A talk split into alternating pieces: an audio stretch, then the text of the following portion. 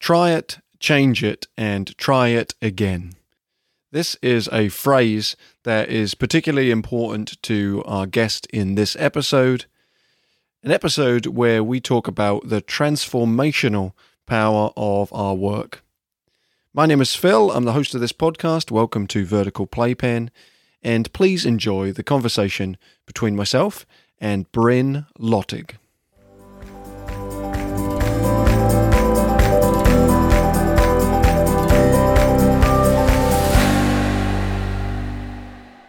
I'm going to do a mystery question.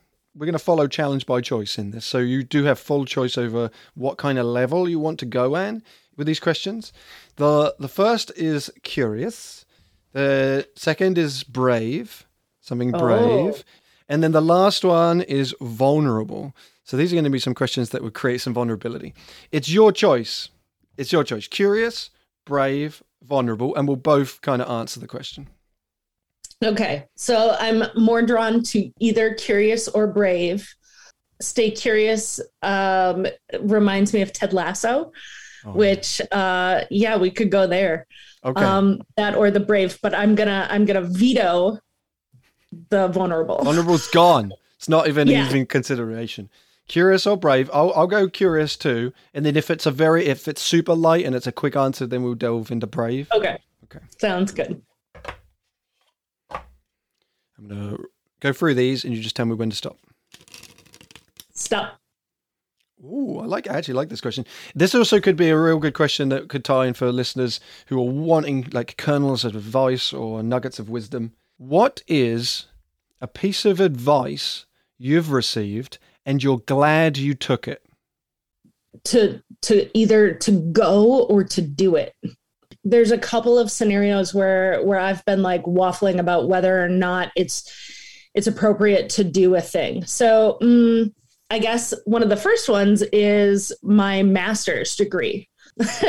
when when I had babies, I took a break from working um, in the challenge course industry. When I came back, my boss was like, okay, so what are your goals? Like, what do you want to do? And I was like, I don't know, maybe like attend some conferences. And he was like, Have you ever thought about going to grad school? And I was like, No, I can't do that. I've got a two and a four year old. And he was like, Well, you should go talk to Carla Hacker. She's doing this program. And so I call Carla Hacker and she's like, Yep, um, this is my last cohort. I'm going to retire. If you're going to do it, you have to do it right now. Sign up within like three weeks. And, you know, it includes this backpacking trip, and the backpacking trip's really important. And then she kind of got it. And I was like, Carla, the only reason I want to do this program is to go on a backpacking trip. Like, I cannot find a justifiable reason with a two and a four year old to go on a two week backpacking trip unless I come out of it with a master's degree. And she was like, okay. And I was like, but I was really thinking that maybe I could wait until they were like four and six and like in school. And she was like, nope, you got to do it now. And we joke all the time because she's led like three more cohorts. Um, and my husband at the time was like, hey, the, the timing might not be perfect, but it is the perfect opportunity. And so I'm very glad that I went and I got my master's when I did, because then I met my business partner and uh, it sort of led into my position working at the school that I work for. I feel like sometimes we want to excuse the how we've ended up where we are to like some luck or something. Like there's there's some other thing that helped. Like if only this had happened. But I think that there has to be some personal ownership over the fact that yes, there was all of these things going against this idea, but like you decided to make that idea happen, and had that idea not happened, then you wouldn't have been into the position you are now. So I know it's like the sliding doors principle of like you've got two routes, whatever route. You don't know how the other one's going to turn out because you don't have the chance for a second do over. It's where you are in that moment of that time. But it, you're in a position now where it's like, okay, now I can attribute it to that moment. And had I not taken that advice, where would I have been? So you can really draw that into a timeline. There are going to be opportunities that come up upon you that you just have to make a decision around. And sometimes they're going to be hard or not. For me, it's uh, very similar. And I know I've referenced this in the podcast before, but initially when I got offered the job at High Five, I turned it down. It was one of those like I, I just moved to another state. I just moved to Pennsylvania from New York. I didn't I was feeling like how do I uproot the family again? Me and my wife were thinking about having kids, and evidently when we were when we did move, she was pregnant. We didn't necessarily find out until we'd finally moved, and it was like, oh, okay. But I actually turned it down, and I ended up getting an email from several people here that said, "Really, you're gonna like." You've just spent like seven years working to a point where you could get to a job, and then you get the job and you turn it down. It's like, how do you say no? So I think that that would be a, a similar piece of advice of saying like, it's interesting. I don't know I wonder if you think of this now. Like we're further down the line from where that was, right? Like we're further down our trajectory of experience. Would you have the confidence in yourself right now to be able to give that same advice to somebody else, knowing the risks? Because I think of both of those people, Carlite saying that to you, Ortiz, Chris Ortiz telling me, no, no, you you can't forget this is this is a one and done, like just take it kind of thing. I I I can't imagine giving that to someone. No, there's there's been times in the last few years after after founding a startup where I'm just like, don't do it. Don't don't start a business. If I knew now what I didn't know then, I wouldn't have done it. Oh. I'm glad I did, but I can't tell other people to take that on knowing what I know. That's definitely the hard thing I think I struggle with from being like I, have talked about imposter syndrome before. I've talked about like mm-hmm. career pathways in this field. I really feel like str- I really do struggle with trying to actually give good advice on that concept. Like, how do you do? How did you get to where you are? And and say like, yeah. don't take that as a lesson. Like, move to another country and like, you know, like that's not good actionable advice. But yet things have worked out. So it's like, ah, oh, you feel hypocritical to not say somewhat of like there's there's some oh, yeah. benefit to that, but there is struggle. But I do think that it ties into experiential ed. All of our work, all of our career up till now is experiential. Like there's been consistent moments of reflection, thinking, acting, and stuff like that. And we, and I, I would, I would hope to think that we're better now than we were back then. I mean, like in facilitation, in our style, technique, and teaching, and all those kind of things. Well, Kendra and I say all the time that this is a meta problem solving initiative, that that building a company from the ground up is like the the it's an entrepreneur that uh that it's like the most uh team building of team building activities there is is to to build a, a company with somebody. No, absolutely. So let's go back a little bit in the Bryn in the Bryn history, as I like to call it. as if it's a mm-hmm. thing. Oh yeah, Bryn history. As if you've said that multiple times before. yeah, exactly. Oh, you remember that book I wrote on Bryn history? uh, so Bryn history in your in the history of Bryn, Mm-hmm. What was your first introduction to the field of experiential ed, adventure ed, challenge courses? Yeah. And obviously, I'm assuming it had some impact, but what was that? Um, so it's really funny because I've I've listened to you ask this of other people, and uh, um, so I think that my first introduction was in in sixth grade. We were taken out to this challenge course and it was actually used for uh, a juvenile corrections facility. And so that was very intimidating for uh, my mother was to let me go to like this this property on where there was a prison on site to to climb in the trees um, but i loved it and never thought about it again for years and years and years but um, when I was in college, so part of my story is that um, I was uh, a certified pilot before I graduated from high school. So I started flying airplanes when I was 14, got my private pilot certification, almost went into the Air Force, decided not to for a variety of reasons, went to college. Um, with the intention of being a commercial pilot. 9 11 was a few weeks into my freshman year of college. So all flight operations were suspended. And uh, at the time in the airline industry, there was companies going bankrupt and a lot of pilots were getting furloughed and there was a flood of military pilots in the system. At the time we hadn't been to war in a, in a really long time. So there was all these folks that were building experience and hours and there was like no jobs. So my previous instructor told me that like he could make more money delivering pizzas than he could flying airplanes. And so i like didn't know what to do with myself.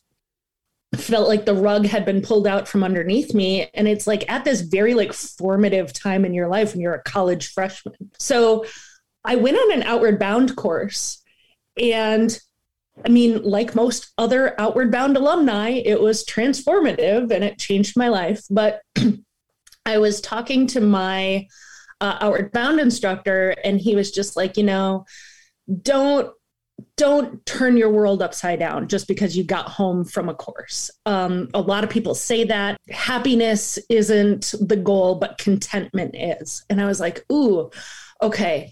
So I just felt very dissatisfied back in college and found a program that would take me abroad. So I went abroad my sophomore year at college to Australia and New Zealand, and I traveled with my professors. So every three days, we would move, but it was very immersive in adventure travel, um, eco travel. And in New Zealand, we were we were whitewater rafting, we were skydiving, we were bungee jumping, we were you know abseiling and doing like these blackwater cave tours and all kinds of stuff. And I was like, this this is where I love the stuff. Came back to college again, couldn't like didn't didn't really connect with chemistry business classes. So i went abroad again the next year same program but to um, thailand cambodia laos and vietnam and i studied cultural tourism and all i loved traveling and learning and immersing myself in the culture. And when i came home all i had was enough credits to uh, graduate with a degree in recreation and tourism so after that, I went and got my woofer and started guiding kayaking trips in the Apostle Islands on Lake Superior. And it got to a point where that was no longer sustainable. I got kicked off my parents' insurance and I had to find like a real job. So I dove into the outdoor industry and I worked for manufacturers. I worked for a rep agency. Um, I did, you know, retail, specialty outdoor retail, some guide stuff. But when I met my husband, um, he works for the University of Wisconsin Madison and runs a remote research station up here in northern Wisconsin. And he's got his PhD and very stable um, job with benefits that provided the opportunity for me to start exploring that seasonal work again. And I fell into Camp Manitowish. And at Camp Manitowish, their facilitation guide for their leadership program was written by Laurie Frank. And when I read that, I was like, oh my gosh, there's words to all the things that I've experienced. And although I hadn't done it on a challenge course since I was in sixth grade, that was where my heart was and that's where i felt like i could make a difference was working with these these groups that were brought to us doing leadership group dynamics you know all the stuff on the ground you know full on um, very traditional ground stuff, low ropes, high ropes. But what I love about Manitowish is that there's um, an expeditionary culture. And so even in leadership, we take groups out on trail.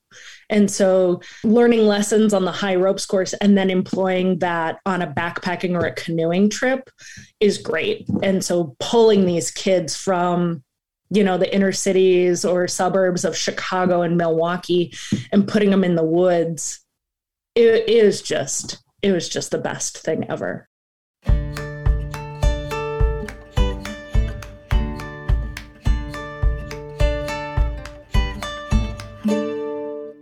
You mentioned the transformative nature of the outward bound program. Could you try to like describe what that actually was beyond the word transformative because i'm sure the people will be like doing the whole yes i totally relate. Yeah um actually sort of you you opened a can of worms there uh with me because i i have a lot of i'm feeling feelings um about these things. And what i found and this is part of my story and so whatever, we'll dive into me being vulnerable. My dad died when I was two years old, and my brother was six weeks. Uh, my mom struggled with substance abuse her entire life, and it did not get better after my dad died. And so I'm very classic textbook, oldest child in a substance abuse family. And because we are white and middle class, there's a lot of shame that goes along with it, but there's a lot of assumptions that get made when people look at me and in that I haven't experienced hardship or whatever. And I didn't have the words or the tools to ever have sat with some of those things or reconcile with some of those things until my outward bound course. Because it was right after my freshman year of of college and it was 14 other participants. 13 of us were girls and one boy but we were all the same age we were out in the woods for it was a 15 day backpacking and whitewater rafting trip. And it was the dirtiest i'd ever been. It was the most removed and out of communication with my family i'd ever been. So i wasn't being asked to mediate anything. I wasn't able to control anything that was happening there. And it and we say this a lot at kikori is that these types of learning experiences help you connect with yourself, with others, and with nature. And there's something very holistic about being able to sit with yourself, to see yourself, to be able to connect with and relate to others, and then also with nature and the planet. And so I think that that is what that outward bound course gave me and really opened opened my eyes to the possibility of like what what does it look like if i if i try to break the cycle right? If i don't just exist to keep my family together and do the thing you know kind of like what covid did for everybody where it like is the like stops the wheel and makes you analyze everything. So it was just that time where like I didn't have to chase that momentum of of life was pushing. And you know, in our industry I do think it's so hard because we know it. And if you look at the history of adventure, experiential, outdoor education, whichever words you want to choose, it's been there for a long time. But we have to prove it. And it's that assessment, it's that quantification that is so hard, you know. And I've watched Camp Manitowish go from having folks like me, which are just like occasional facilitators for these two, three day programs on the shoulder seasons, to before COVID being able to build up their leadership program. You know, they have a res camp, they have an outpost, but leadership um, is taking those intact groups. And they built the leadership program up that they could have contract facilitators year round, with the exception of the month of January. So they had almost year round programming. And that kind of structure provides consistency for people in the field um, that you don't have to do the seasonal hopping, but it also then builds the collective knowledge of us in the industry. So that's that's something that just I hate seeing how many good facilitators get washed out because they don't have a husband like mine who can support my frivolous seasonal like adventures. And it's kind of what we're trying to do with kikori is capture that collective knowledge because so many people are working in silos. And there's so many of us who are innovative and brilliant and having really big impacts on kids. And we want to help share that and help make those connections so that we're not all making the same mistakes and we're learning from one another and raising that up. You know, I was talking to Craig Dobkin one time and he was just like, you know, I just, I go to these conferences and they're all still playing the same games. Like I wanted it to evolve. And he's like, why isn't it evolving. And I was like, well, because people aren't getting paid enough and because people aren't sticking around enough and because we're not talking to each other. And so Kikori really is trying to be a hub and that turn competition into collaboration because there's not there will not be enough experiential learning in the world until everybody's gone on trail like or or some form of that knowing that's not accessible for for every single person. But but until that sort of pedagogy like is like fluoride in the water there's there's just not enough to help people connect with themselves and to connect with one another and and even the planet. Those are those are some of my little uh, soapbox things. No thank you. And i first want to honor your vulnerability. So thank you for being vulnerable I, I, thank you for your work with with Kikori because I think it's just another great opportunity for people to find resources and be able to see all the different ways that we could interact with people. And absolutely, the more we see there and the adaptability of all of the activities, that's what adds our own unique take to it. But it's also going to grow the field to be more accessible for certain people. Well, and, and so one of the recent uh, analogies, you know, I mean, we're big on metaphors um, is that one of one of the gals who came into our company from the ed tech space in a, she's a client services specialist. She's like i want us to be the epicurious of activities. Like if you go on epicurious there's there's 50 lasagna recipes but you'll find your favorite lasagna. You know, there's a lasagna with three ingredients, or there's one with 12 vegetables, or there's ones with all the meats, or there's ones that, you know, you make the noodles from scratch.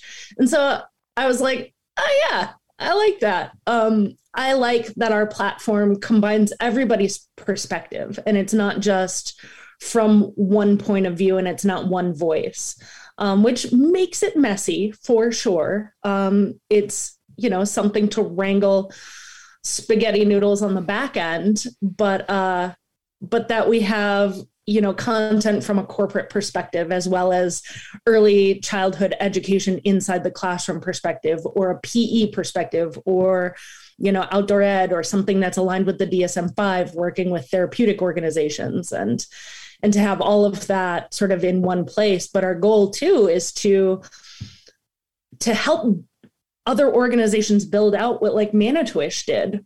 So that there's less seasonal employment. So that camps or you know outdoor learning centers or whatever they're not just working at the very tail of spring and, and beginning of fall when school is ending or starting but to to have these experts who are really good at place based facilitation because what your students might need is different than what my students might need is different than um, somewhere else. But that place based knowledge of a group um, you know I, I work with a fair amount of native kiddos and in my native population i mean to work um, traditional ojibwa culture into my facilitation is is maybe not what they need in the inner cities of boston. So um, but to be that place based and to have facilitators trained facilitators go into schools and teach the teachers how to bring that into their classroom but then also provide a space for the kids to come outside.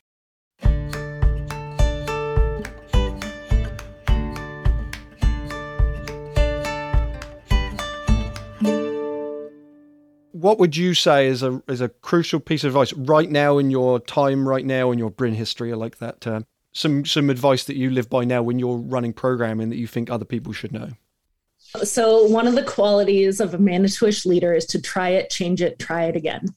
Um, we talk a lot about collaborative leadership, but but I say that a lot, both like at Kikori, I say it at home, I say it at the school that I work for that is not Manitowish, but try it, change it, try it again. Like analysis paralysis is a real thing. And a lot of times that desire to be perfect, especially in this social media spotlight type way where you know people are looking at you and oh phil must be so successful and have it all together because he doesn't you know put out anything that that really shows otherwise or, or however that is the the whole social media is somebody else's highlight reel and and you're comparing it to your own internal bloopers but I mean, the biggest thing is just, I mean, and even whatever business you're in, if you are a young entrepreneur doing a startup in ed tech that you have no formal training in,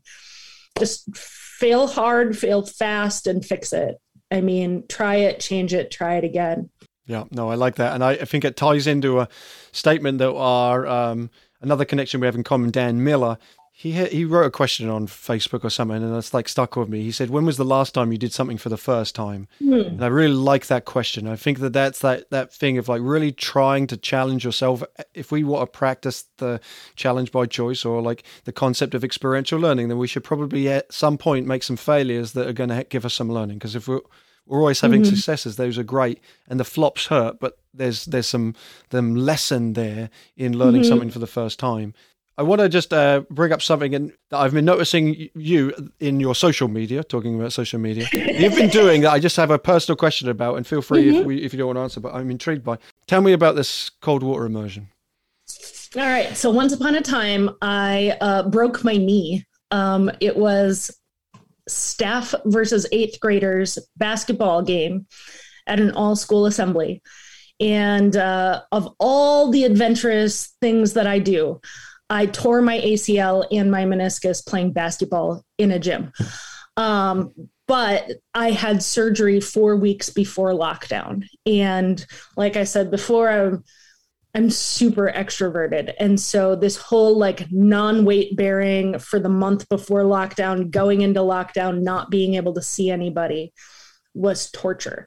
And again, all fitness classes got canceled. That I was I was really into CrossFit and Brazilian Jiu Jitsu, um, and I mean Jiu Jitsu is literally like rolling around and like sweating and breathing on each other, and so not COVID friendly. Like you can't you can't do it virtually. Um, and so I was craving this connection, and these these girlfriends of mine. Uh, throughout the summer of 2020, they had this mission to explore a lot of our local waterways. Um, and so to have a silent sport type experience on as many different lakes as they could. And so they had this spreadsheet and they were either swimming or kayaking or paddleboarding. Um, and then as the fall came and it kept getting colder, they just kept going. And they were like, well, maybe this will be the last one and they just kept getting in the water. And i watched it all from from you know my couch or my bed with ice bandages around my knee. And on new year's day i was invited to go. And it's that like when when was the last time you did something for the first time? And i was like all right i'll i'll go it's new year's 2021 let's let's go. And I went and I got in up to my knees and I was like, you people are bananas. And I was like, peace out. See you later. and then I went back again the next day and the day after that and the day after that. And it has become addicting. It has a very small, like, time footprint. I mean, we're in the water for as little as like 15 seconds eh, to like 10 15 minutes but it's it's not a 45 to an hour workout and it was COVID friendly because it was outside. It filled my social bucket because I was seeing these women regularly. Uh, it filled my adventure tank because I was like doing stuff other people weren't doing. And it made me feel really like cool and adventurous. And then there's like tons of both emotional, mental, and physical benefits. So, um, I did it sporadically last year. And then this year, this fall, we started going regularly. And a girlfriend of mine put forth a January challenge. And she was like, Can we go 30 days in a row? And I did 29 before my family went down to Florida on a Disney trip that had been postponed for like two and a half years. Um, but yeah, so now I still go a couple of times a week and I love it and I have not read Wim Hof's book. I have the app, I don't practice it, but it goes completely contrary to all of my wilderness medical training. I don't know how it works, but I can sit in water that is anywhere from like super cooled 27 degrees at this dam that we're at to like 34 degrees. I can sit in it for like eight minutes or so. Um, just wearing neoprene booties and gloves, but otherwise like a bathing suit. And I feel the benefits from it all day. So um, it's a huge mood booster. It's great for the swelling and the inflammation of my knee. Um, there's all kinds of of science and research around it, but it's been really fun. And and I'm also a uh, quality time love language kind of person, which fits with my extroversion. Where before I was like, oh yeah, if I work out with this girl at the gym, we might not know anything other than first names, but if I see her three times a week, she's my best friend. and during lockdown and after knee surgery, I lost all kinds of friends.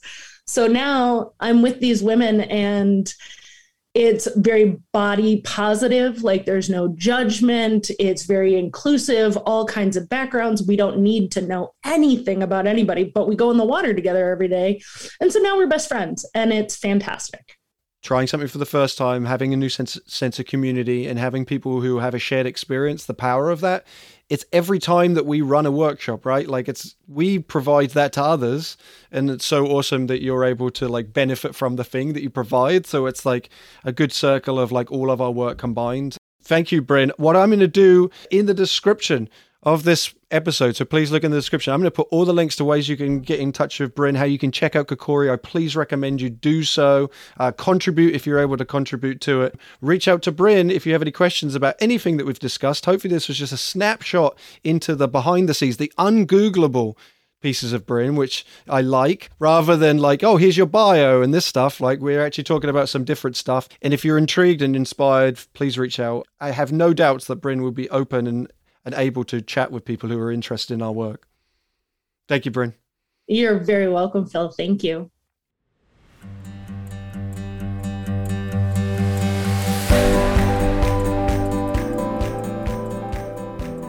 Thanks for listening to Vertical Playpen. And then what about thanks for listening to High Fives podcast? Can you do it? Thanks for giving. Think a papa guy.